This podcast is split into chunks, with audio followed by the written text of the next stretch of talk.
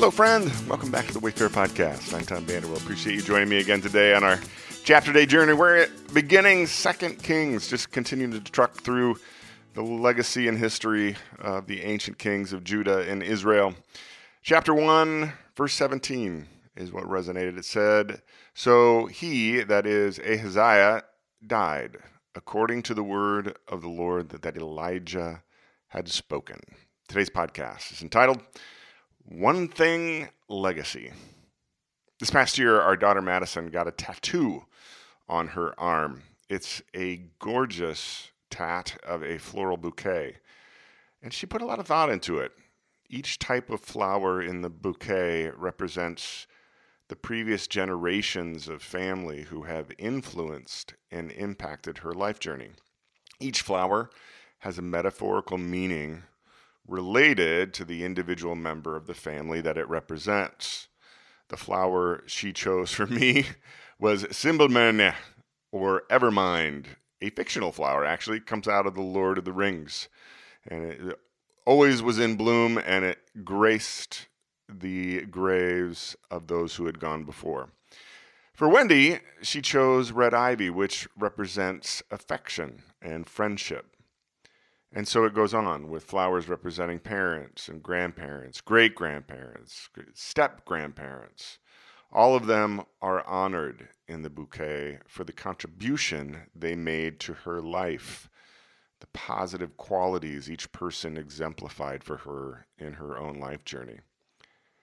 I thought about that as I contemplated the brief reign of Ahaziah, son of the evil Ahab, the ancient king of the northern kingdom of Israel.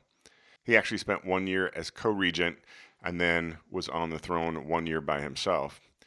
His entire reign is encapsulated in a single episode. He has a one thing legacy in the great story. See, Ahaziah is injured in a falling accident. He sends messengers to the pagan Philistine god Baal Zebub in the city of Ekron to divine if he would recover. In this, Ahaziah has revealed himself to be the true offspring and legacy of his father and mother's hard hearted devotion to pagan gods and their antagonism towards the God of Abraham, Moses, and David. The prophet Elijah sends Ahaziah word that he will die on his bed, and so he does. And that's his legacy. In the quiet this morning, I find myself thinking about legacy. I've observed that most people have very little knowledge of their family legacy once you kind of get past parents or maybe a great grandparent who you might have known for a brief part of your life. Family is quickly forgotten, despite the fact that their lives and legacies contributed to the family system that impacts their descendants in numerous ways for many generations.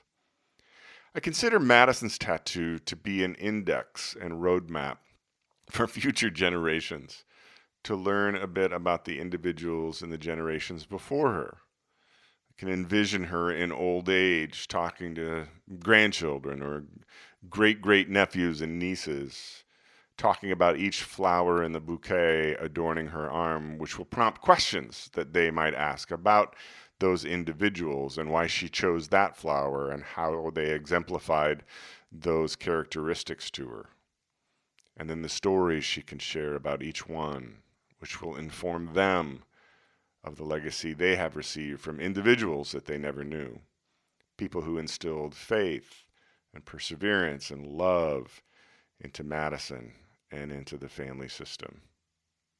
And of course, that brings to mind my own legacy and what will be remembered in the brief time that I will be remembered before I and my life are completely forgotten on the earth. What will stand out and be remembered when I am thought of at family gatherings? What are the stories that will be shared? What will I have contributed?